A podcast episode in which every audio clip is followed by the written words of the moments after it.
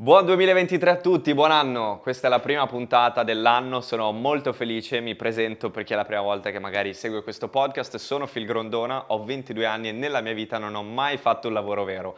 Per questo ho deciso di creare un podcast in cui in ogni puntata divento lo stagista di alcune delle persone che stimo di più per imparare tutti i segreti del loro mestiere e del loro successo. Esce una nuova puntata anche nel 2023 ogni lunedì alle 14, quindi per non perderne neanche una mi raccomando iscrivetevi al canale su YouTube su Spotify, seguiteci su tutte le piattaforme di streaming audio su cui trovate lo Stagista Podcast.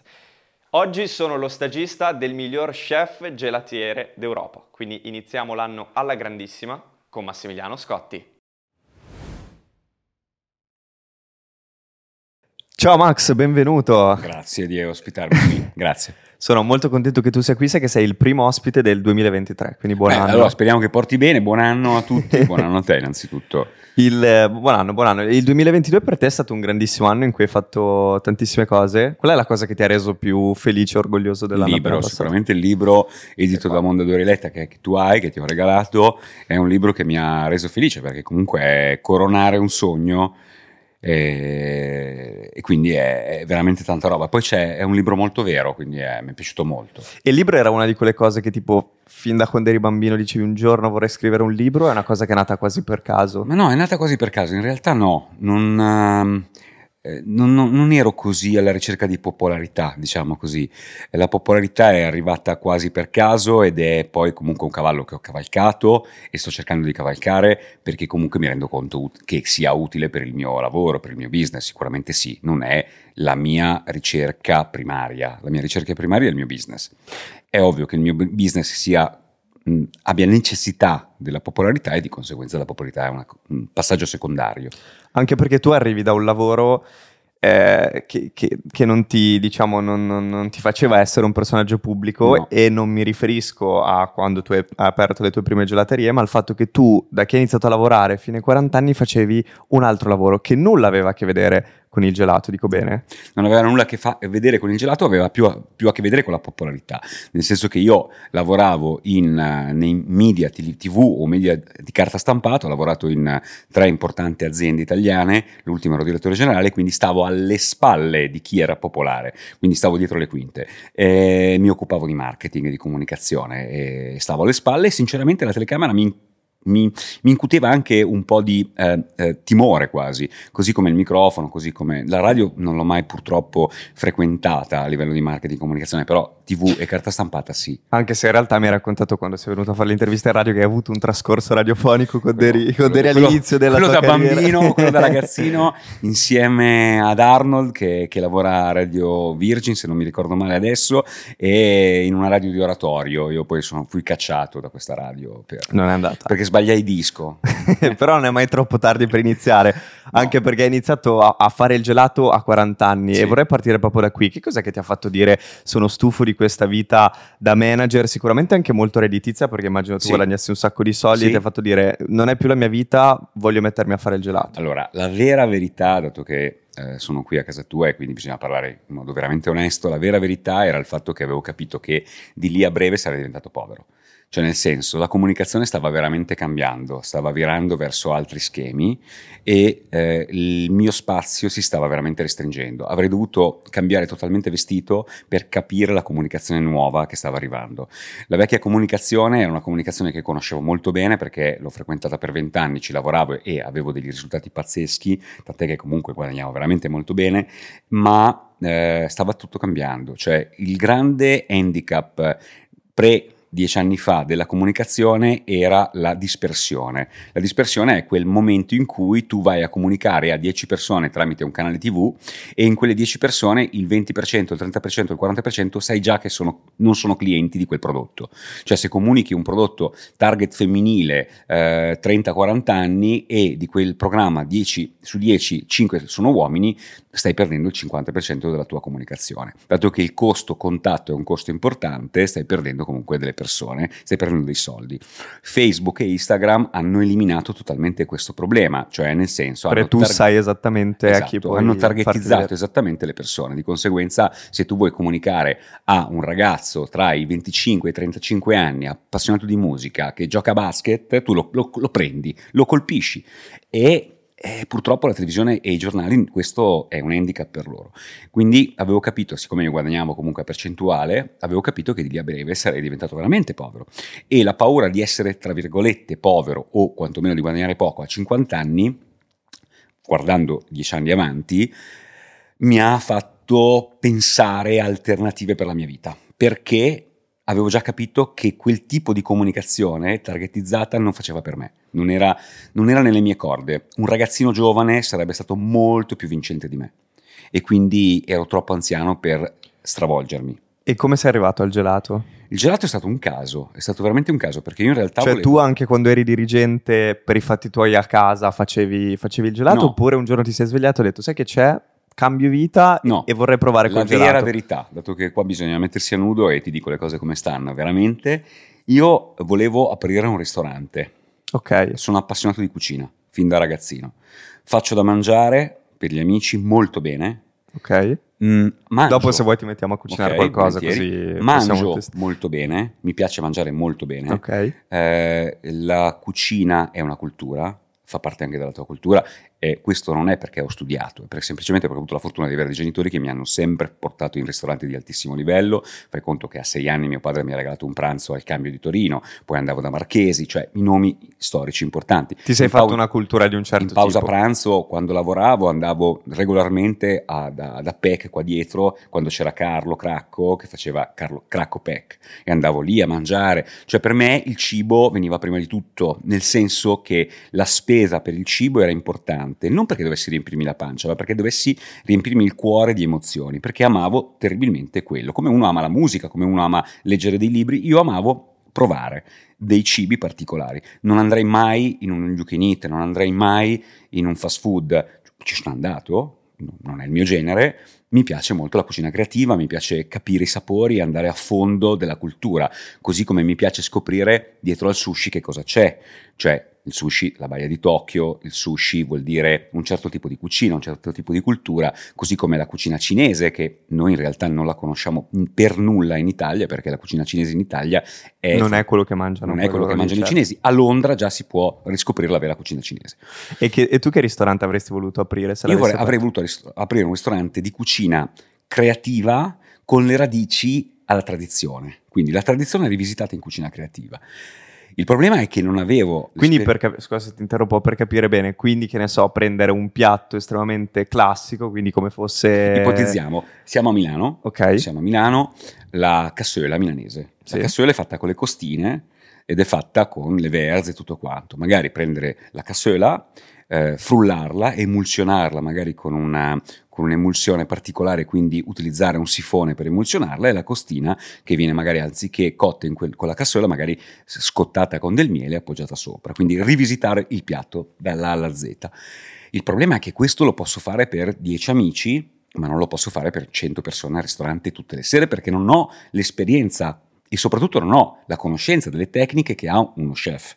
Perché io non ho fatto lo chef, non ho fatto la gavetta, ok? Non ho fatto quei passaggi. Cioè, tu comunque hai iniziato a ragionare su queste cose quando eri già in un'età della vita in cui normalmente uno è già realizzato, in cui la gavetta Certo. l'ha già fatta. Va Sì. bene, non si smette mai di imparare, però comunque avevi già 40 Esatto, anni. Ma non potevo permettermi di fare questa gavetta. E banalmente stavo cercando delle opzioni a questo tipo di ristorante. Non capivo che cosa volessi fare, non capivo che tipo di ristorante volessi aprire. Un giorno ho banalmente eh, assaggiato un gelato e ho iniziato a capire che forse c'era uno spazio nel mondo del gelato, dato che nel mondo della, pasticc- nel mondo della cucina si è visto tutto. Eh, sai, gli italiani hanno imparato a, a mangiare. Poi l'italiano è un, è un popolo, e oggi me ne rendo conto di più, sempre di più, dato che frequento Londra, frequento per- per- perché ho un locale a Londra, è un popolo che è, è molto veloce a cambiare, è molto duttile, nel senso che siamo tutti laureati in internet oggi, in Google. Ehm, gli italiani lo sono sempre stati, nel senso che gli italiani, io sono italiano, gli italiani tantissimi anni fa erano tutti sciatori, sapevano tutti parlare di sci perché c'era Alberto Tomba.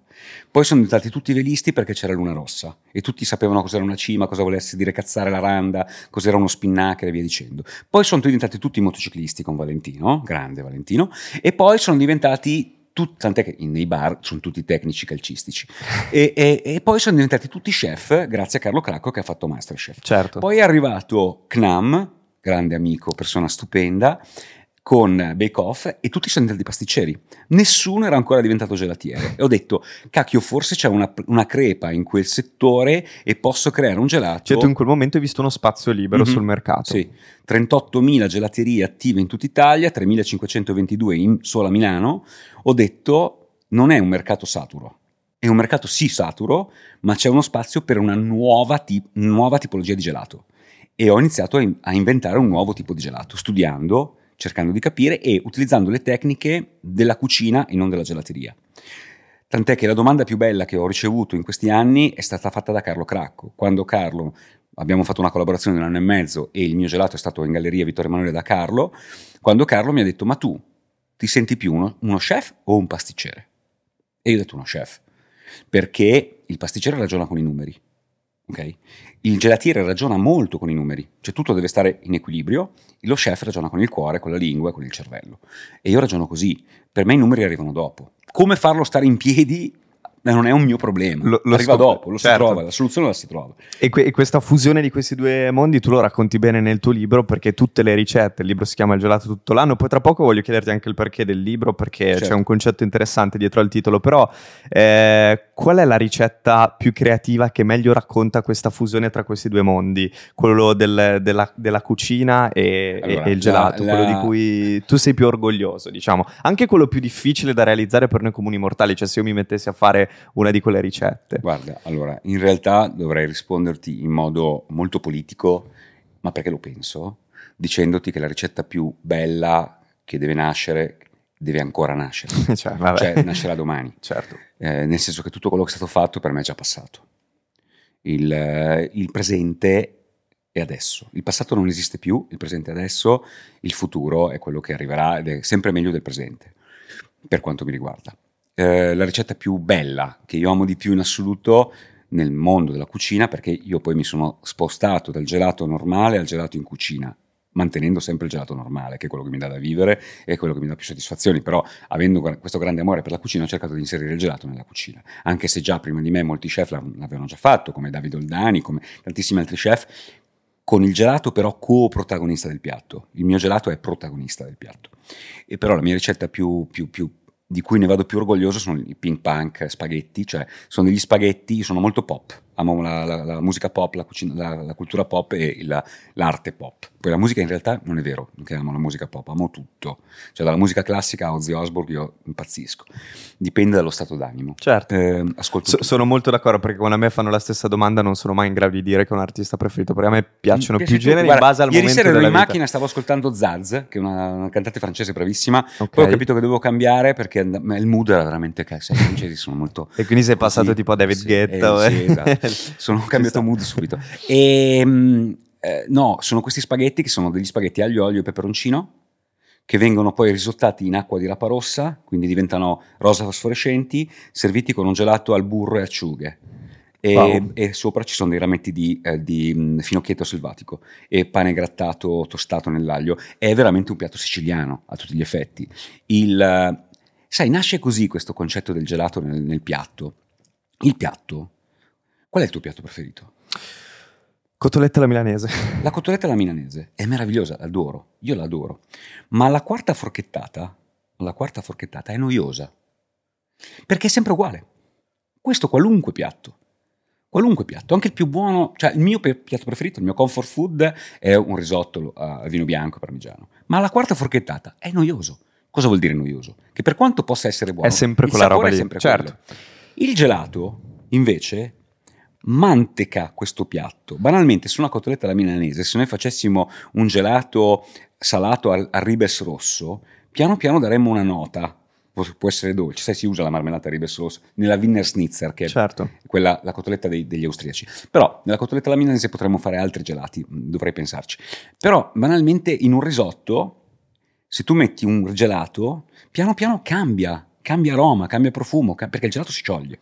È quello che quando vai nei posti gourmet di un certo tipo ti dicono il percorso, il esatto, viaggio, un, il viaggio, viaggio, del gusto, quella cosa lì. Un, sai, uno chef molto famoso, molto famoso, con cui ho avuto la, la fortuna di lavorare per un po' di collaborare, perché io poi ho, ho avuto la fortuna, cacchio, dopo aver vinto il miglior gelatiere d'Europa, tanti chef mi hanno chiamato, chef stellati, chef fighi, e ho avuto la fortuna di lavorare con loro al pari, che per me era una cosa assurda, perché io non ero nessuno, loro erano dei grandi chef.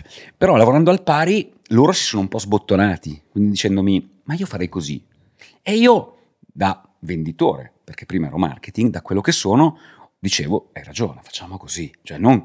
Qual è un consiglio, il miglior consiglio che ti abbia mai dato uno Mi ha dato, di questi beh, chef? tanti, non lo so.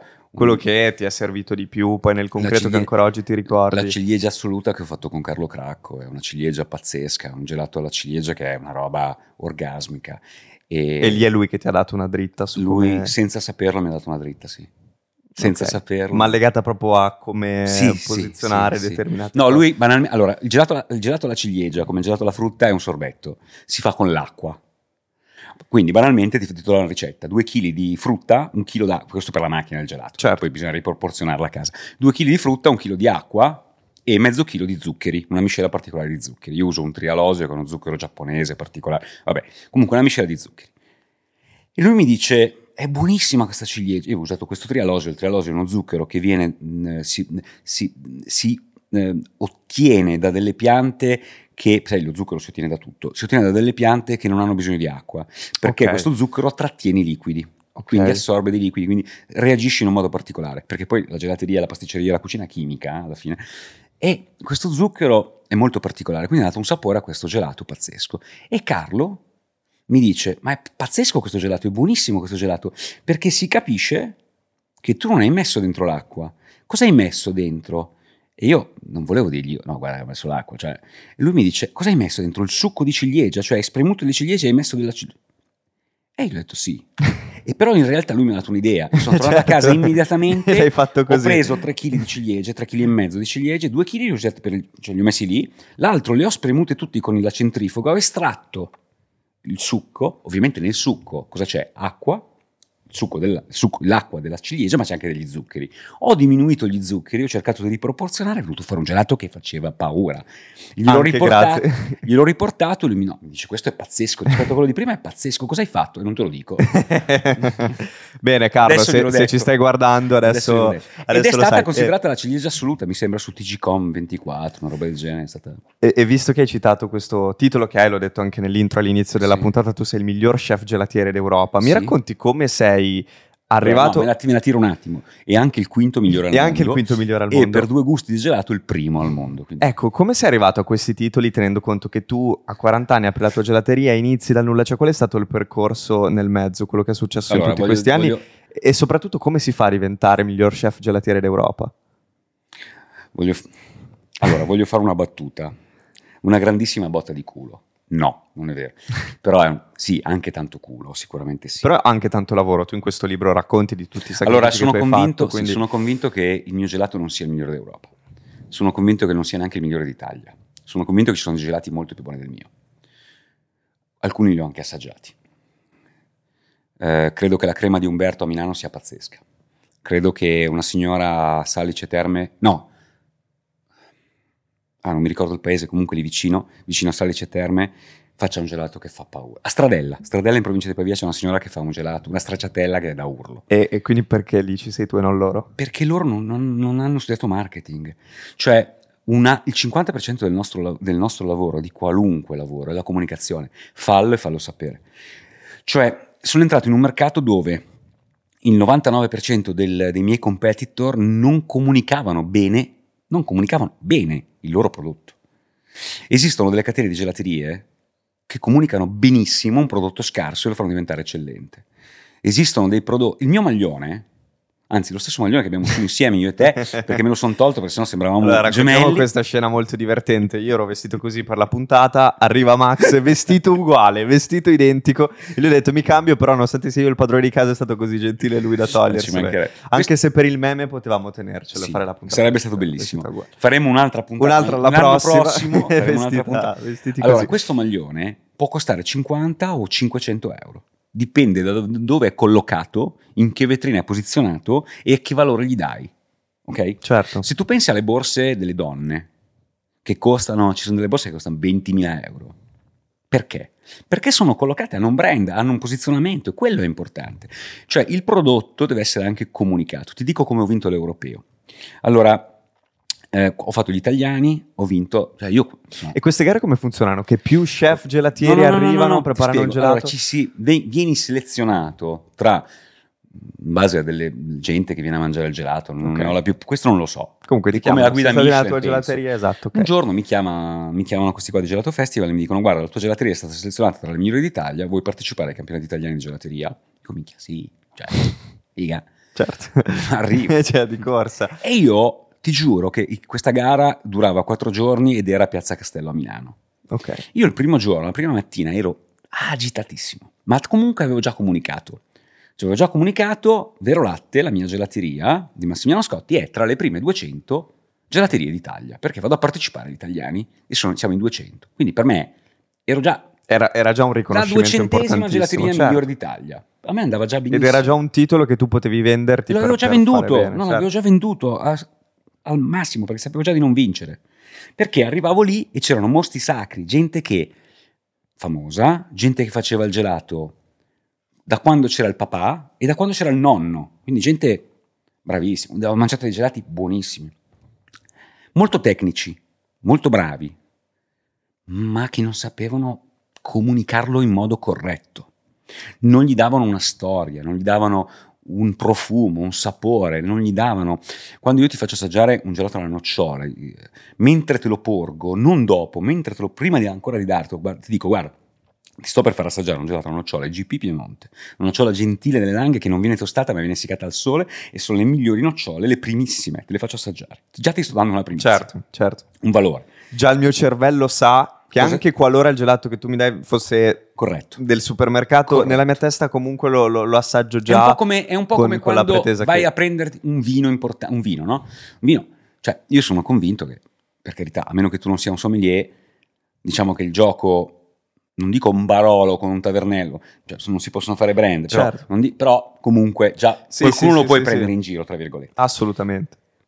Eh, ora, io già comunicavo in questo modo. La gara si svolge il primo giorno con una giuria tecnica, chef, okay. pasticceri e critici gastronomici. Quindi ognuno prepara la sua roba e questi critici l'assaggiano. Io so, ho la fortuna di aver studiato, ho la fortuna di aver frequentato magari dei, degli ambienti e so un po' parlare. Quindi ho comunicato a loro una storia, ho raccontato il riso e latte di mia nonna Esterina, ho raccontato come viene fatto con un, un riso a Rosa Marchetti della riserva San Massimo che viene essiccato a, a gas in una cherosene, che vive in una riserva dove c'è l'acqua sorgiva, un riso molto profumato, cotto per quattro ore all'interno del latte con del mascarpone fresco, latte di Bruno Alpina d'Alpeggio, con del miele naturale. Quindi ti sto già raccontando una storia. Certo.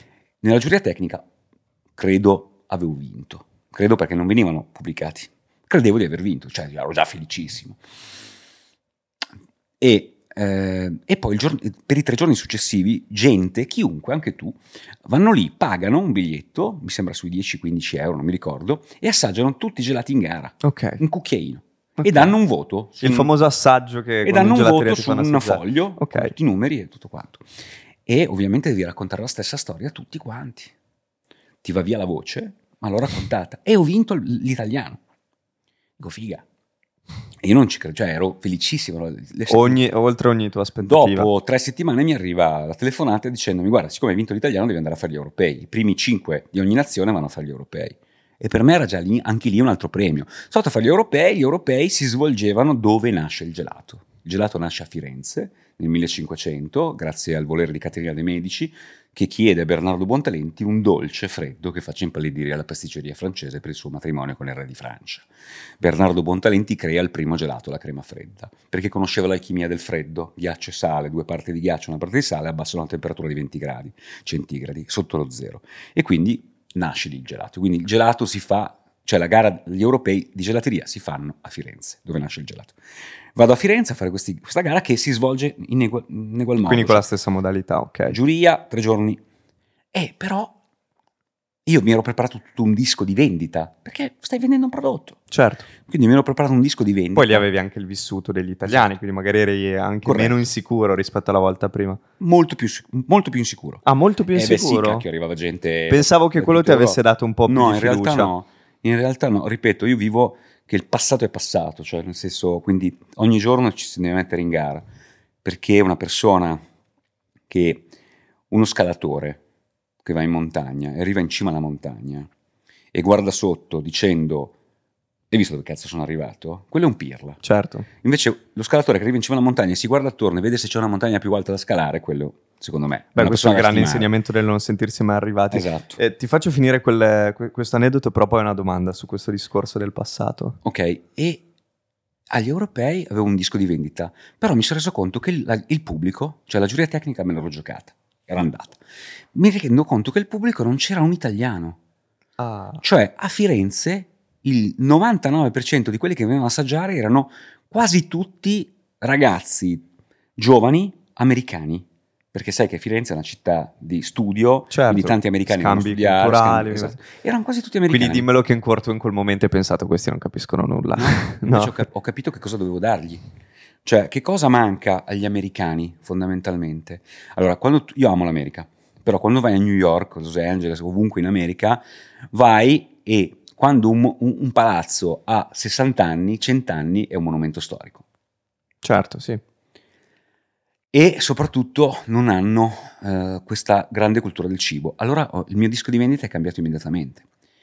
This gelato is really old style school. This is gelato is really natural because no sugar inside, but only three elements.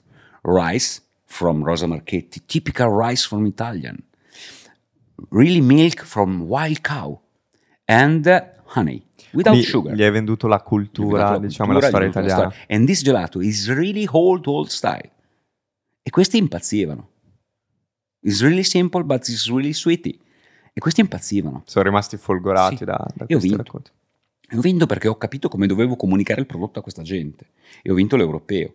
I mondiali poi sono andati bene perché un gusto, il mio gusto risolati ha vinto il primo premio come miglior gelato al mondo per la giuria tecnica ed è arrivato invece in assoluto quinto, quindi sono okay. quinto gelato migliore al mondo. Wow, molto interessante. No, la cosa che mi affascinava sul discorso del passato, eh, credo sia una banalità, però non è mai abbastanza ripetere, cioè quanto sia importante nella vita non sentirsi mai arrivati, perché nel momento in cui ti senti arrivato poi è sei lì finito. che perdi, è lì che sei finito. Però sulle cose che fai, eh, mi affascina molto questo concetto del passato, cioè una cosa che fai oggi a te domani fa schifo. No. Perché è un insegnamento... Mm, cioè, nel senso non è che mi fa schifo, il gelato che avevo fatto agli, agli, europei, agli italiani, se lo mangiassi oggi mi farebbe schifo, sì. Non mi piacerebbe. E, e come si fa a convivere? Perché questa cosa ti permette di migliorare giorno oh. dopo giorno, però è anche un, un, un modo per essere sempre insoddisfatti. Ma visto che è una cosa che credo di avere anch'io nel mio. Questa come si fa a convivere con questa linea è difficile, sottile? Questa cosa è una malattia. Nel senso che per molte persone, anche che mi sono state vicine, eh, per molte persone è un grande difetto. Il fatto che tu non sei mai soddisfatto di, di nulla per altre persone e per me il non essere... Allora, intanto ci vivi male, però io ne sono orgoglioso, perché se non sono mai soddisfatto sono sempre alla ricerca di qualche cosa. Sì, è vero, vivi sempre in ansia, vivi sempre alla ricerca di qualche cosa, vivi sempre alla ricerca di migliorarti, però per me è uno stimolo necessario per vivere, cioè se non mi capisci Mm, non, non, non, mi puoi stare vicino, diciamo così.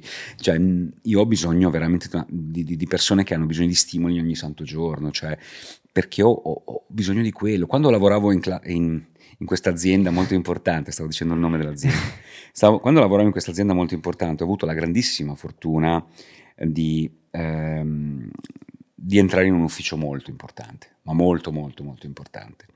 E sono entrato dal, la persona più importante di, quelle, di, quel momento, che adesso non c'è più purtroppo, è mancato da, qualche, da pochi anni, eh, da, da, Doris. Sono entrato nell'ufficio okay. di Doris e c'era questo quadro dietro di quest'uomo che aveva scalato la montagna e me la, lui me l'ha spiegato e quando me l'ha spiegato ho detto cacchio ma è esattamente quello che penso io. Cioè devi guardarti attorno per cercare qualcosa da scalare, per qualcosa di migliorare sempre di più. Cioè, e poi, e poi comunque se ti impegni lo puoi fare, chiunque lo può fare, a meno che non abbia degli handicap fisici o mentali, lo puoi fare, lo puoi fare. Lo puoi fare. Certo che quando ascolto storie come le tue, come, come la tua, pensare che tu hai fatto tutto questo a 40 anni, eh, appunto in un momento della vita in cui beh, normalmente si è, si è, già realizzato e tu lo eri. Mi chiedo dove trovi la fiducia in te stesso per... C'è una canzone. Cioè, tenendo conto che tante persone hanno paura di fallire alla C'è una meta, canzone. Figuriamoci in un momento in cui... Tu sei un DJ i, anche i, molto bravo. I rischi sono, sono ancora più alti. Tu sei un DJ molto bravo anche. Ringrazio. C'è una canzone che non mi ricordo come si chiama, ma è una canzone, Sicuro parla- non me la- è non una la canzone ricorderò. parlata. In, una- in un pezzo di questa canzone dice: eh, Gli uomini più interessanti che ho conosciuto a 40 anni non sapevano ancora cosa volessero fare della loro vita. E, ed è vero. Cioè, io credo che mh, sentirsi arrivato a 40 anni eh, dopo inizia l'invecchiamento Certo. Dato che io mi sento, tu mi hai detto che ti senti un eh, giovane vecchio, io mi sento un vecchio giovane, io mi sento sempre giovane e c'è un... un, eh, ho letto un articolo l'altro giorno di un uomo di 92 anni che ha iniziato a costruire una casa, cioè bellissimo. Però come fai a non aver paura? Cioè, perché io immagino tantissime persone che magari ascoltano e guardano questa puntata potrebbero dirti, vabbè, tu eri in una condizione della vita in cui potevi permetterti di rischiare perché magari avevi guadagnato dei soldi, eccetera, però una persona che magari non è nella posizione in cui eri tu, secondo te, cioè, che consiglio ti senti di dare a chi si trova magari nella stessa situazione e ha quella paura lì di dire, "Eh, se non ce la faccio, chi me lo fa fare a 40 anni? Cioè, o meglio, come faccio a non fallire Eh, allora se a questo. 40 anni mi, messo- mi metto a fare il gelato se non l'ho mai fatto? Se ti viene soltanto questo dubbio, lascia stare, non farlo. Poi però, tra dieci anni, non dire, ah, ma se l'avessi fatto, perché sei la, Chiaro. peggiore- la persona peggiore del mondo. Perché è per, è per quello che dico il passato è passato. Perché anch'io dico, cacchio, ma se avessi iniziato a 30 anni, e allora se vivi così, Sì, vai con i vivi di- secoli, ma cioè, certo, con i secoli, certo, ma certo. Non, si fa, non si va da nessuna No, parte. no, tipo, però, Fallo volevo, e basta. però volevo chiedertelo, ottimo, ottimo consiglio. Visto che oggi sono il tuo stagista, devi darmi un po' di consigli su come capire quando eh, il gelato è buono. Quindi, per tutti coloro che ci stanno ascoltando e guardando, come si fa a capire quando entriamo in una gelateria se il gelato è buono o fa schifo? Allora, ma perché tu vuoi, vuoi fare il gelato? No, io... Tu fai lo stagista e vuoi fare il gelato. Allora, no, mi, di- mi parlo- piacerebbe, dico mi piacerebbe imparare a farlo, però mi accontento anche solo di riconoscere una gelateria buona da cliente. Va bene, allora, intanto prima il primo consiglio te lo do da stagista vero, cioè se Ok. lavorassi per me ti direi Vai. impara a venderlo, Ok. impara a capire com'è il tuo prodotto e a comunicarlo bene. Quella è la prima cosa, impara a venderlo. Io sono entrato un giorno, dovevo aprire una gelateria a Novara, ok? Ti parlo di tanti anni fa. Eh, La prima, prima gelateria l'ho aperta a Vigevano, la seconda l'ho aperta a Novara. Dicevano che la città è la tua città. Sì. Eh, la mia città è Milano in realtà, ma comunque Vigevano sì, è la mia città, la città della mamma. Ehm, sono entrato a Novara per capire i competitor. Sto aprendo una gelateria, voglio conoscere i miei competitor. Sono entrato in una gelateria, pioveva, c'era bruttissimo tempo, pioveva. Il gelato non era neanche, era buono, ma non era eccezionale. Piove- Pioveva Accettabile. c'era una ragazza brutta al, al banco, ma ha fatto un sorriso talmente bello, talmente con questi occhi talmente pieni di desiderio di farmi assaggiare il suo gelato e dirmi le- sono entrato e ho detto vorrei assaggiare un gelato la prima volta che vengo che gusto mi fai assaggiare? Guarda ti faccio assaggiare mi ha fatto un sorriso. Fuori pioveva era un giorno triste mi sembra fosse novembre. Era un giorno triste pioveva era grigio questa ragazza non era per niente carina. Mi ha fatto un sorriso talmente bella che lei è diventata bellissima il suo gelato è diventato molto più buono e lei era felice di avermi regalato degli assaggi. Io poi non volevo comprare, l'ho comprato, ne ho comprati due coni, sono uscito, poi get- li ho assaggiati, li ho gettati, ma non perché non erano... Perché no, era- no, era- no, era no. un esperimento, Se dovessi, se dovessi mangiare tutti i gelati No, sarei certo, qua così, certo, cioè certo. sarei enorme. Era una visita lavorativa. Era una comunque. visita lavorativa. Però questa ragazza me la ricordo ancora adesso. Cioè, io me la ricordo ancora adesso. È un po' come quando il concetto di uno chef. Il miglior chef, sai qual è? Que- allora, a tutti capita di entrare in un ristorante e di mangiare molto bene. A tutti capita di entrare in una gelateria e mangiare un buon gelato. Ok, ti è capitato tre mesi fa, due mesi fa, di entrare in un bel ristorante e mangiare bene? Sì. Ti ricordi in che ristorante sei stato? Sì. Ok, che cosa hai mangiato? Ah, Non te lo ricordi? No. Ti ricordi che hai mangiato bene, ma non ti ricordi che cosa hai mangiato. È vero. La differenza è questa, tu ti devi ricordare che cosa hai mangiato. Quello è un grande chef. Quando tu entri in un ristorante e ti ricordi esattamente il piatto a distanza di un anno, di- a, me capi- a me capita, eh, io ho 4-5 piatti che me li ricordo a Di distanza di, ricordarti esattamente 10 quello che hai anni. mangiato. Ti ricordi esattamente quello che hai mangiato, allora quello ha vinto, quello è il Dio. Quello è, non è tre stelle quello è veramente Yoda, Certo. ok? Perché quello ha vinto. E invece da... Il gelato è la stessa cosa. I miei clienti si ricordano com'è il mio pistacchio, com'è il mio riso latte, cioè vengono apposta per quello. E quello è la differenza. Quindi un cliente quando entra in una gelateria come fa? a capire? Cioè, quali sono le prime cose che devi tenere un attimo? Allora, che, intanto- che- che per noi comuni mortali non del mestiere possono essere degli eventuali campanelli d'allarme, ecco. Ok. Uh, da bambino la nonna ti, ti grattugiava le mele? Sì? Ok. Lo Le fa me- ancora adesso quando la vado a trovare. Ciao nonna. Le, ne- le mele diventano scure, diventano brutte dopo pochi secondi, vero? Quando sono tagliate e grattugiate. sì. Se il gelato alla frutta fosse naturale diventerebbe così. Di conseguenza il gelato buono alla frutta non si deve vedere, deve essere chiuso in carapina con un tappo, perché il gelato è fotosensibile. La carapina sono le, Sì, le sono vasche, le quelle chiuse con, con il tappo Perché se il argentato. gelato è in vaschetta e si vede, e un gelato alla frutta si vede, un gelato alla mela non può essere verde o verde chiaro o giallo, sarà marrone, sarà un colore orrendo da vedere. Però è naturale, è quello buono. Certo. Anche il, gela- anche il gelato al latte si ossida, anche il cioccolato si ossida. Ti è mai capitato di aprire una- un cioccolato dentro è bianco, opaco, quel biancastro sopra, brutto, perché si è ossidato. Anche il cioccolato, il gelato al cioccolato si ossida. Se non si ossida, all'aria aperta e alla luce c'è un problema. C'è un addensante dentro, c'è un, un prodotto che gli allunga la vita, c'è un prodotto che- chimico che io non tollero e quindi il mio gelato deve essere chiuso. Poi il gelato non deve essere mai lucido, perché il grasso contenuto del gelati, il grasso è lucido, crea lucentezza. E quindi se ci sono troppi grassi, ci sono troppi zuccheri, sono- cioè, non va bene, perché il grasso va a compensare gli zuccheri per un rapporto matematico. Grassi sono congelanti, gli zuccheri sono anticongelanti, quindi se ci sono troppi grassi ci sono anche troppi zuccheri e di conseguenza ti verrà per forza sete. I colori non devono essere accesi, ma queste sono banalità. Ma eh, io non so come, come spiegare. Sai, poi la, la tecnica va veloce, la chimica anche. Eh, io ho assaggiato, io, io, ragazzi, io dopo che ho vinto l'europeo, tutte le aziende possibili e immaginabili, tutte, mi hanno mandato campioni omaggio, sai, gente mi ha anche offerto degli assegni per dire, la- usa- dici che, Certo. dire che usi i miei prodotti? Io non l'ho mai fatto. Eh, quindi li ho provati tutti. Io ho provato, me lo ricordo, non ti dirò mai di che azienda, ma un'azienda famosa nel mondo della gelateria. Io ho provato un- un- un- delle gocce, che tu mettevi 5-6 gocce, non mi ricordo, per litro di acqua e zucchero e, E un po' di limone. gusto? E un po' di limone, sì. Cioè, ma un gelato al limone così era buonissimo. Solo che di limone ce n'era veramente poco. Certo. Esistono delle buste che tu, un chilo e otto di questa busta, di questo preparato, e più un litro di acqua, viene fuori un gelato che fa paura. La, la busta che è zuccheri bianchi diventa addirittura rosa, sa di fragola. Ti consigliano di, mettere, di frullarci dentro una decina di fragole così vedi i semini. Però, Pazzesco. cioè, guarda, ti giuro, la chimica è talmente veloce, talmente va. Io per, per ovviare a questo ho messo il mio laboratorio in vetrina e ho scritto noi lo facciamo davanti a tutti. Così la gente può venire lì Esatto, e vedere. a vedere.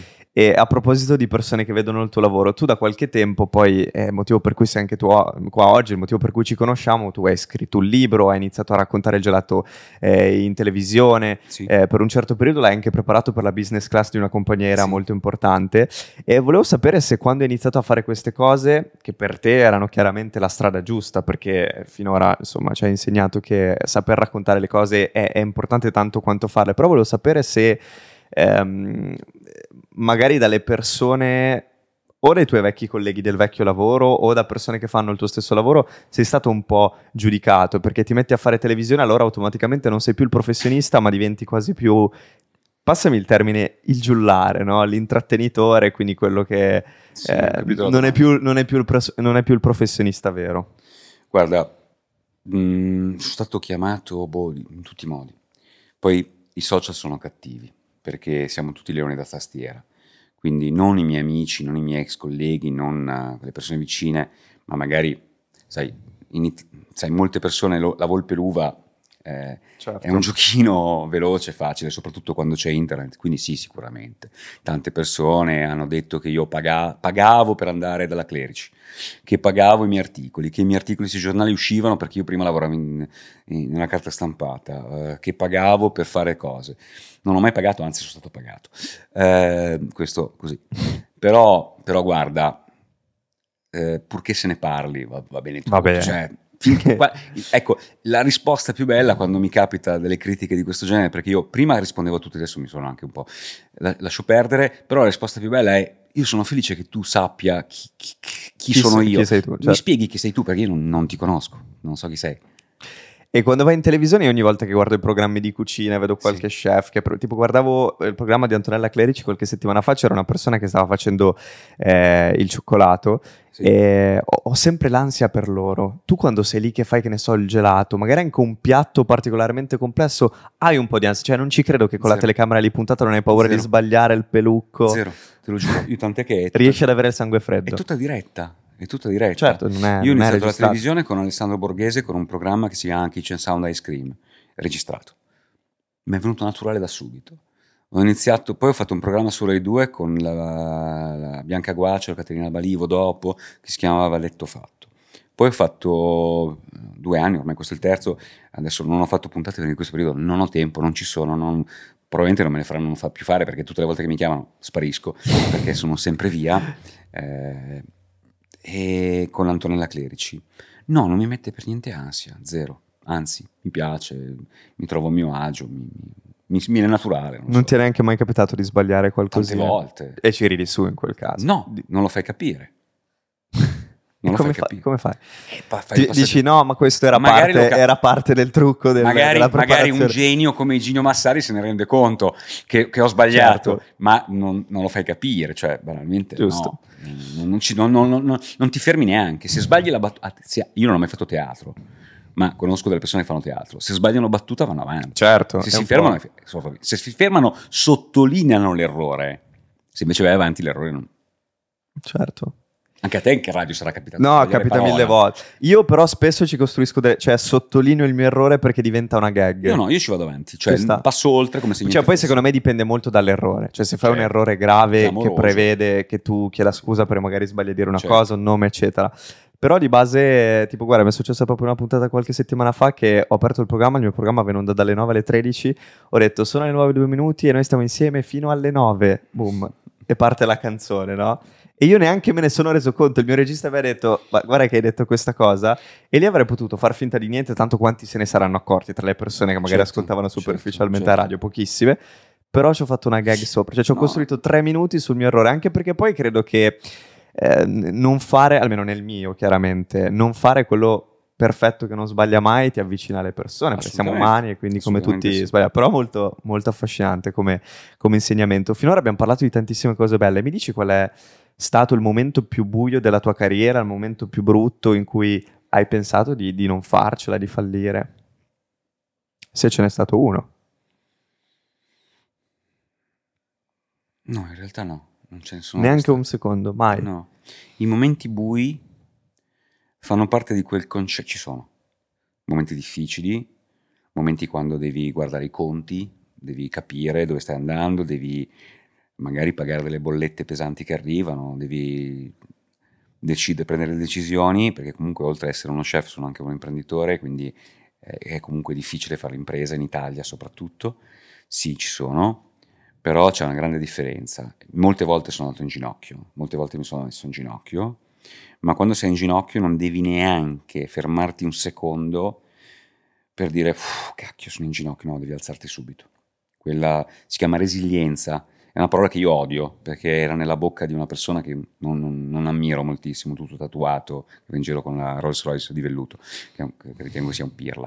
Però, però è una parola che comunque è importante, cioè devi alzarti, devi, inut- piangersi addosso non serve a niente. Il momento più buio è stato nel momento del Covid forse. Il momento del Covid, ti faccio questo esempio, il momento del Covid chiude tutto, chiude, chiude tutto. E come ti sei... re- Avrai trovato una soluzione per Sì, reinventarti? Per due giorni, non- per due giorni ero in casa e era come il mio cervello spento. Ho detto, cioè non sono io. A un certo punto ho preso Amazon, ho ordinato 5 tute dei RIS, quelle bianche, Quelle da astronauta sì, praticamente. da astronauta dei RIS, ho ordinato una marea di guanti, una mascherine non se ne trovavano, quindi ho ordinato sia la mascherina antigas, Sì. Maschera antigas e occhiali da fabbro, quelli di plastica trasparenti. Ho preso il motorino e ho messo sul, sul sito di Verolatte, sui miei social, ti porto gelato a casa. E così hai fatto? Non ho chiamato neanche un mio dipendente perché non volevo mettere a rischio i miei dipendenti. Io la mat- di sera facevo il gelato e di giorno con il telefono in negozio prendevo gli ordini e andavo a portarli a casa della gente. E per me quello erano 200, 300, 400, 500 euro al giorno. Poi siamo arrivati anche a 2000, 3000, cioè cifre importanti, però per me, que- in, in quel, poi, per me in quel momento è stato un risveglio. Ho detto, cazzo, adesso io combatto il Covid. E poi i miei ragazzi, i miei dipendenti, piano piano mi hanno chiamato e hanno detto, guarda, io non ho il motorino, posso usare la bicicletta, vengo anch'io. Guarda che è pericoloso. Non mi interessa, vengo. Cioè, e poi piano piano mi sono trovato un negozio pieno di miei dipendenti che lavoravano con me e andavamo in giro, portavo il gelato a Milano io con la macchina, con i box termici, prendevo, mi chiamavano da Milano e dicevo ma io non posso portare un chilo di gelato signora a Milano, cioè le costa più di benzina che Certo. non si preoccupi, e, e- e lì mi è venuto, non si preoccupi, gli pago la benzina. Gli ho detto, no signora, ma anziché pagarmi la benzina, prova a chiedere, provi a chiedere dei, dei- dei vicini, gente del palazzo. E facevo, il mercoledì portavo a Milano qualche cosa come 50-100 kg di gelato nei Pensa box te. termici e giravo quartiere, cioè declinavo il quartiere e giravo. E i miei ragazzi in bicicletta, cioè eravamo tutti vestiti come dei Sì, sì, c'è questa dimostrazione che pure nei Alzati, momenti difficili, sì. quando ti sembra che non ci Sì. sia soluzione, se ti sforzi, una soluzione la la, la- la- puoi trovare. Tu adesso hai delle gelaterie anche all'estero, ne Mhm. hai una a Londra Sì, e so, non so se si può dire, che ne stai per aprire Sì. anche dall'altra parte dell'oceano. sì. Da imprenditore... Ancora in Europa, ancora altre. Ah, dove- quali sono altri posti in cui work in progress? in Work in progress c'è la Germania e la Francia, Ok. Parigi e Berlino. E qual è la, la più grande differenza che hai notato nel fare il gelato in Italia e farlo all'estero? Anche perché tu hai titolato il tuo libro Il gelato tutto l'anno, Yes. che so che è anche un po' una sorta di eh, provocazione, perché tu dici in Italia, che è un po' la patria del gelato, non mangiamo il gelato tutto l'anno, cioè questa cosa è tanto legata all'estate, mentre all'estero, nei paesi in cui tu hai citato, è normalissimo mangiare il Sì. gelato a dicembre. Quindi quali sono le differenze più grandi che hai notato L'altro tra ero- l'Italia ieri- e no. questi paesi? Ieri ero a Londra, l'altro ieri lavoravo nel mio negozio di Londra, c'erano meno 3 gradi e c'era la gente che prendeva il gelato.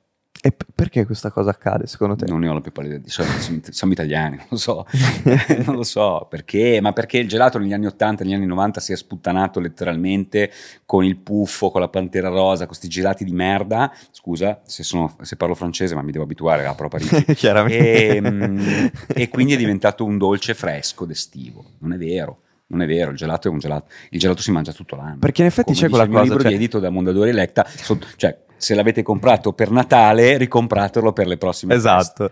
No, perché in effetti, cioè, se io e te adesso andiamo in un bar e tu ordini una cioccolata e io prendo il gelato, io sono quello strano.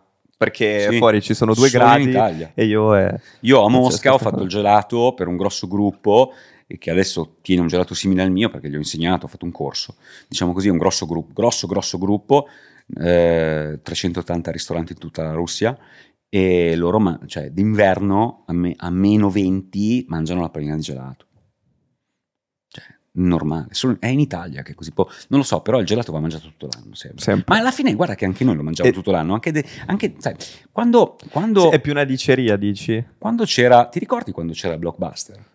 Sì. Che era bellissimo, io adoravo Blockbuster. Poi la tecnologia ha cambiato tutto anche lì, no? Anche Chiaro, la comunicazione chiaro. ha cambiato tutto, il modo di vedere i film, di ascoltare musica ha cambiato tutto, purtroppo, perché a me mancano i CD. Ti manca la cosa fisica. Mi manca anche il vinile tantissimo. Eh, Però quello è un po' tornato, cioè di moda. No, ma mi manca quel vinile, quel quando lo vinile. potevi sentire solo lì. Sì, sì, io avevo i miei Technics, ero felice, cioè, tanto felice, mi manca tanto, adesso ho Spotify, Per- non è la stessa cosa. E Dove potete ascoltare lo stagista podcast ogni lunedì alle 14. Comunque. ogni lunedì alle 14 Vedi, que- non potremmo metterlo in vinile al No, podcast, è vero, è la ragione. Ma la tecnologia cosa. aiuta. Da una, da- allora, da una parte aiuta ed è meravigliosa, da una parte per i nostalgici è un po' Eh, Certo, eh, È un tutto più... tutto un po' più difficile per me. Beh, ma come se vogliamo aprire il momento boomer, però è la verità, come io sono eh, un, sostenitore del fatto che quando la musica te la dovevi comprare, io sono nato nel 2000, cioè ieri, però me li ricordo gli anni dei CD, quando io ero un bambino, mio papà mi comprava i CD quando io volevo ascoltare la musica e quando tu spendevi 15 euro per un CD su cui c'erano 10 canzoni, tu quelle canzoni te le sentivi tutte. memoria. Oggi quando ogni giorno escono 20 album contemporaneamente per te è come se quella musica, cioè per forza di cose quella musica ha meno valore di quanta No, non ne non avesse. solo, non solo, non è il discorso dei 15 euro, non è neanche quello. Perché quando io andavo in Porta Romana, in quel bellissimo negozio di dischi che c'era in Porta Romana, a prendere il disco, c'era anche il desiderio dell'aspettare la paghetta per comprarti quel vinile. Cioè quella settimana, che dicevi tanto don, la nonna mi dà, mi dà- mi dà i 50 il 50.000 lire a domenica e lunedì vado a comprarmi il disco. C'era anche quel viaggio. Invece oggi ce l'hai subito perché te lo scarichi. Anche Ce l'hai anche quando non lo vorresti perché l'app te lo propone e ti dice guarda a mezzanotte è uscito sta cosa, la vuoi sentire? È Sì, lì, è lì che ti aspetta. bravissimo. Invece aspettavi, eh, cercavi quel disco eh, ed era bellissimo. Poi il vinile o il CD comunque faceva parte dell'arredamento di casa tua perché avevi porta vinili, porta CD, era bellissimo da vedere.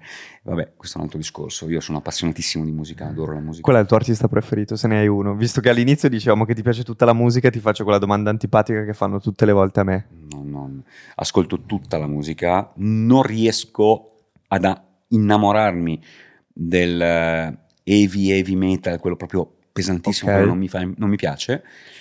Poi ascolto tutto, dalla musica classica, passo da Chopin a Ozzy, agli ACDC, a... mi piace molto il rock, ma poi mi piace l'indie ehm, straniera, quella italiana un po' meno. Eh, quella italiana pff, non mi fa impazzire, l'indie italiana, perché ha tolto anche lì il fascino di tutti questi, eh, come si chiamano, i talent, eh, questi Talent show. talent show sulla musica, in realtà hanno tolto anche tanto a quei vecchi musicisti di una volta italiani, fighi, cioè quel, quel Umberto Tozzi, quelle cose, cioè un po' è sparito tutto, quel tipo di... Io, sai, allora, quando ero bambino, mi ricordo la stracciatella di quando ero bambino, ho paura che i ragazzi di 15 anni, di 20 anni di oggi, quando penseranno al vintage del gelato, cioè io se devo pensare al vintage del gelato penso alla stracciatella, penso al Malaga. Ecco, io ho paura che i ventenni di oggi, quando saranno anziani, quando avranno la mia età, quando saranno vecchi, No, vabbè. penseranno al vintage del gelato con il puffo. E a me, sinceramente, io quando penso al vintage anni 80, la musica anni 80 è bellissima, quando penso ai ragazzi di oggi e, e quando li vedo da anziani, penseranno a- al vintage del gelato, al vintage della musica di oggi, penseranno, che ne so, a Rolls Royce, cioè, porca no, cazzo, no. Io non, eh, non commento, io non posso commentare, comunque l'hai detto tu. No, però capisco perfettamente eh, il tuo punto di vista. Cioè, l'altra sera ho ascoltato per sbaglio, perché ho avuto, ho avuto voglia di riascoltare il sottotono. Ok. Bellissimo. Oggi non piacerebbe, ma è bellissimo. Cioè, quel No, vintage lì mi piacerebbe, piace. cioè, Quel vintage lì no? mi piace tanto. Ho ascoltato il sottotono, poi magari ascolto, che ne so, mi piace tantissimo eh, in certi momenti della giornata ascoltare mm, Fibra. Bravo, cazzo, bravissimo, mi fa fenomeno, impazzire. fenomeno. Però mi piacciono quelle vecchie di Fibra, non so come... È così, boh, sono vecchio. È una passione tua? E, e, scusa, ti ho chiesto l'artista, e- però non ti ho chiesto qual è il tuo gusto preferito di L'artista, gelato. se- l'artista ve- il vero artista preferito in assoluto è Post Malone. Ah, veramente? Sì, è inaspettata questa risposta, Post è Malone incredibile. Mi piace E lui adora l'Italia. L'hai visto i video di quando era a Sì, Roma sì, che girava sì, con la sì, Vespa? sì. Post Malone mi fa impazzire. Quindi ti piacerebbe fare il gelato per Post Malone? Sì. E tu però l'hai fatto già tan- per tante persone Sì. famose. Qual è la persona che ti ha colpito di più di quelle che hai incontrato? Laga Khan. Ok. Sua Altezza Laga Khan. Per, che cos'è che ti ha lasciato? Laga Khan, Laga Khan per noi italiani è semplicemente quello che ha fatto la Sardegna. Certo. Per il resto del mondo, soprattutto per un certo tipo di cultura, è, il, è equivalente la sua figura al nostro Papa. È un re, è, è il- il- la, la figura più importante degli, degli Ismaeliti, è una figura equivalente alla regina d'Inghilterra, cioè, tanto per capirci. E io ho fatto il gelato per il suo 83esimo compleanno in una festa privatissima, solo lui e la sua famiglia, perché suo figlio, che ha la mia età, Raim Aga che è diventato un mio caro amico, caro amico, non ci si vede, però ci si scrive spessissimo, Certo. eh, ha chiesto che io, dato che quella compagnia aerea era di sua proprietà, e io facevo il gelato per gli Per- eventi per della la compagnia aerea, class durante, no, ma anche per tutti gli eventi, tutto Ok. quanto, durante un evento a Toronto, al Four Seasons di Toronto, feci questo gelato eh, per 400 ospiti top level di tutto il mondo e feci questo gelato cercando di colpire i gusti della e de- di Raim. E Raim mi chiese se io volessi fare il gelato, se io potessi per favore fare il gelato per suo padre all'83esimo compleanno nella villa di Chantilly a Parigi. L'ho fatto. È stato forse uno dei momenti più belli della mia vita perché per quello che è successo dopo.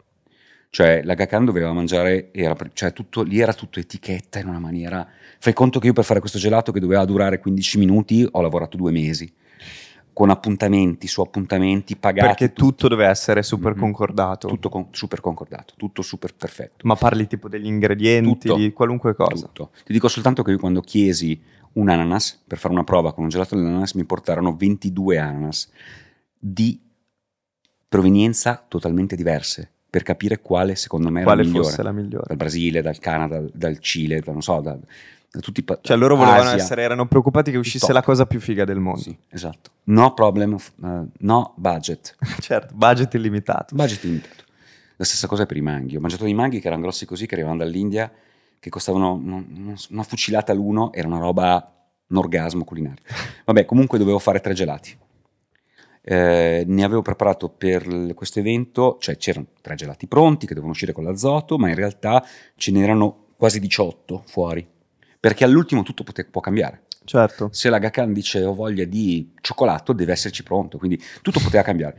È durato tre mesi questa- queste prove eh, presso questa villa, villa, presso questa questa nazione questa sé. nazione piccola fuori Parigi. Eh, tanto per dirti, quando entravamo con la- col furgone, c'erano due cancelli. In questa terra di mezzo tra i due cancelli, tu venivi praticamente passato al metal detector, anche il furgone stesso con le lenti sotto, con Tutto. cioè, una roba pazzesca. C'erano, c'erano- c'era più, più security lì che io non ho mai visto così tanto. Vabbè, belli, un posto meraviglioso. E gli scoiattoli convivevano con la security. Era un posto pazzesco. Venivano pure loro passati Sì, al metal una detector. roba pazzesca, no, non hai idea. Vabbè, fatto sta, facciamo questo, faccio questo gelato con l'azoto ed ero, dovevo fare tre gusti. Eh, su altezza, al primo gusto dice buono, buonissimo. Secondo, a fianco a lui, dietro di lui c'era il suo segretario personale. E lui ogni tanto parlava col segretario personale, il tavolo era composto da lui, eh, la sua, sua moglie non c'era perché lui ha avuto tre mogli, la moglie però in questo momento non c'era, e i, i tre figli della prima moglie con le famiglie dei tre figli della prima moglie e i nipotini. Quindi molto privata, in questo salone pazzesco, me lo ricordo ancora. E dove all'ingresso di questo salone c'era una, una galleria di fotografie. Sai, no, noi mettiamo la fotografia, io metterò la fotografia con te su- a casa mia. Lui ci aveva con, che ne so, con, con tutti, i presidi- con la regina d'Inghilterra, con i suoi Con amici erano chiunque, con chiunque. con chiunque, col Papa, con chiunque. E il primo gelato va bene, il secondo va bene, e a un certo punto viene da me il segretario e mi dice: Non riusciamo a farne altri sei o sette di gelati perché gli piacciono molto. Parliamo di assaggi, eh, parliamo di Certo, palline. certo. Siamo arrivati a nove e succede una cosa che per me era normalissima, cioè niente di che. Però dopo me l'hanno fatta pesare in una maniera come se fosse... Allora, ti, te la racconto velocemente. Finisco lo show, faccio questi nove gelati, nove gusti di gelato, raccontandogli, spiegandogli. Tra questi nove c'era un gusto che era una torta che lui mangiava da bambino. Perché io poi ho dovuto studiare tutti i suoi sapori, tutti i suoi gusti, tutta la sua storia, dove ha vissuto. Ha vissuto in Iran, quindi facciamo un dolce iraniano, eh, fatto con le mandorle e lo zafferano, ok, facciamo questo. Poi ha vissuto in Inghilterra, ok, però ha vissuto anche in, in Sardegna, quindi che ne so, ricotta, miele, che gli diamo la seadas. Cioè, faccio tutti questi studi. Tre mesi è durata con i suoi chef, chef bravissimi con cui sono rimasto in grandissima amicizia. Driss è uno chef pazzesco di Parigi con cui mi sento tutti i giorni su Instagram. E facciamo questi nove gusti, finiamo i nove gusti, la Gakan dice stop, fantastico. E io mi avvicino a sua altezza e la- ho visto che le guardie del corpo mi hanno guardato così e il suo segretario mi ha guardato stranito, ma io mi sono avvicinato per ringraziarlo. Per me era normale, no? E quando mi sono avvicinato, lui si è alzato in piedi e mi ha dato la mano e mi ha detto grazie. Io nella mia vita ho ricevuto, in italiano, perché lui parla benissimo italiano, mi dice nella mia vita ho ricevuto tantissimi regali, macchine, case, barche, gioielli orologi, ma mai un regalo quello- come mi hai fatto tu oggi. Quindi Wow. ringrazio te e ringrazio mio figlio Raim che ha voluto organizzare questa cosa. Grazie di cuore, mi ha stretto la mano e ha abbassato il capo. Che è una cosa che lui non fa mai. E io ho abbassato il capo e me ne vado. Quindi lo saluto, grazie, me ne vado. E vado in cucina insieme a tutto lo staff, tutto quanto. E Driss, lo chef che era dietro di me, che mi guardava, e mi diceva: Ma tu hai toccato l'Olimpo? Gli faccio: Perché, scusa? Perché Sua Altezza si è alzato e ti ha dato la mano. Cioè, gli ho dato la mano io, cioè, è ovvio. E poi arriva di corsa il segretario e mi dice: Ma oggi è successa una cosa che non è mai successa. Cioè, Pensa la ha dato la mano. E io, cioè, poi è arrivato il figlio, Raim, e mi dice: Mio padre è innamorato di te. Perché mai darebbe la mano a, un- a uno che non è al suo pari. Cioè, Certo, sì, sì, Eh, sì, non, è- eh, non- diciamo- non fa parte del, E, e- e- e poi mi ha mandato una mail scritta di una lettera, una- cioè lettera su mail, cioè era lettera scritta a mano, mandata però via- via, una lettera dicendo le stesse cose che mi aveva detto, ringraziandomi tantissimo e mi ha regalato poi un viaggio bellissimo in Africa, in- nel parco del Serengeti, in Ma una villa sua che proprietà soddisfazione. e ha voluto regalarmi questo in cambio di quello che io ho fatto per lui perché io non ho voluto un centesimo dal- per questa cosa perché per me era già il premio più bello del mondo cioè essere lì a fare il gelato per lui lui voleva pag- il figlio voleva pagarmi anche molto bene non ho voluto un centesimo perché gli ho detto per me fare il gelato per tuo padre è un premio non vedo per quale motivo devo ess- devo essere pagato mi hai rimborsato i viaggi mi hai spesato il vitto e alloggio non voglio denaro e mi hanno Bellissimo. regalato questa cosa è stato uno dei momenti più belli della mia vita sì Che spettacolo. Senti Max, eh, io insieme a tutti coloro che ci stanno ascoltando e guardando, eh, siamo stati i tuoi stagisti, Sì. ho imparato un sacco di cose.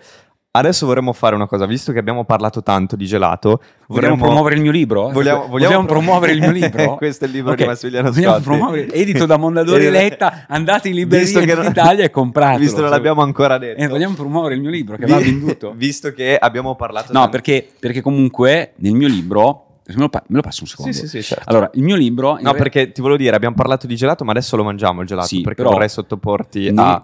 nel mio libro, una piccola parte di quello che voi comprate, pagate per il mio libro, va a un ente di beneficenza. Ah, questo io non Sì, lo sì, sapevo. È un quindi- concessionario Porsche, Ok. che vorrei comprarmi una Porsche io. E allora quindi se lo comprate, aiutate quest'ente di beneficenza a regalarmi questa Porsche. Qualunque colore va bene. Va bene, apprezzo molto l'onestà. Per un attimo pensavo che fosse vero. No, però è veramente un bel libro perché ci hai raccontato tanto di, di cose tue personali della tua vita, ma poi vedete, c'è ricette vere e proprie che voi Sì. potete, potete riprodurre. Allora, chiedo ai miei fantastici collaboratori, grazie Maite, che è la nostra scenografa, che però per l'occasione diventa Sì. anche cameriera, portatrice di gelato. Grazie Maite, un applauso per Maite. Allora, Max, Sì. adesso ti spiego che cosa facciamo. Abbiamo crema e cioccolato qui. Ok, è crema e cioccolato. Ok, allora abbiamo crema e cioccolato. Se state ascoltando il podcast, andate nella versione video su, su YouTube o su Spotify. Sì. Ti spiego cosa facciamo.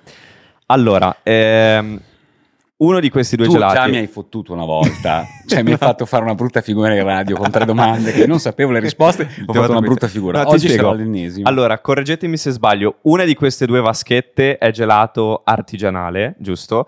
Eh, mentre l'altra è gelato scrauso, cioè gelato sottomarca. Ecco, allora, sottomarca lo mangi tu e quello Ok, artigianale tu l'hai già mangio io. riconosciuto? Sì, certo. Quello è sottomarca. Scrauso. ancora prima di assaggiare, allora adesso, vabbè, assaggiamo. Quello è un gelato industriale, questo è un gelato semi-artigianale. Facciamo l'assaggio, però. Perché adesso, sì, vabbè, facciamo un assaggio. Un cucchiaino a testa, Vabbè. vai. Allora. Ok, questo è quello pulito.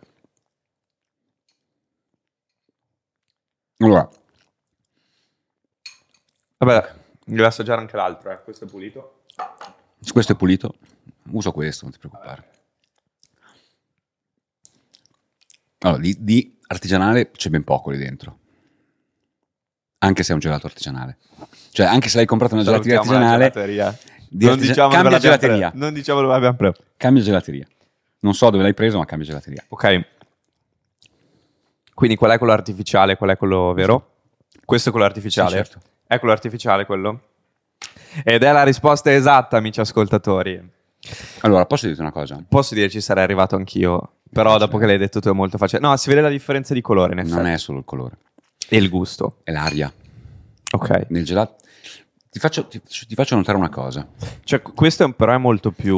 Posso dirti l'ultimo? Senti che descrizione tecnica. Questo è molto più molliccio.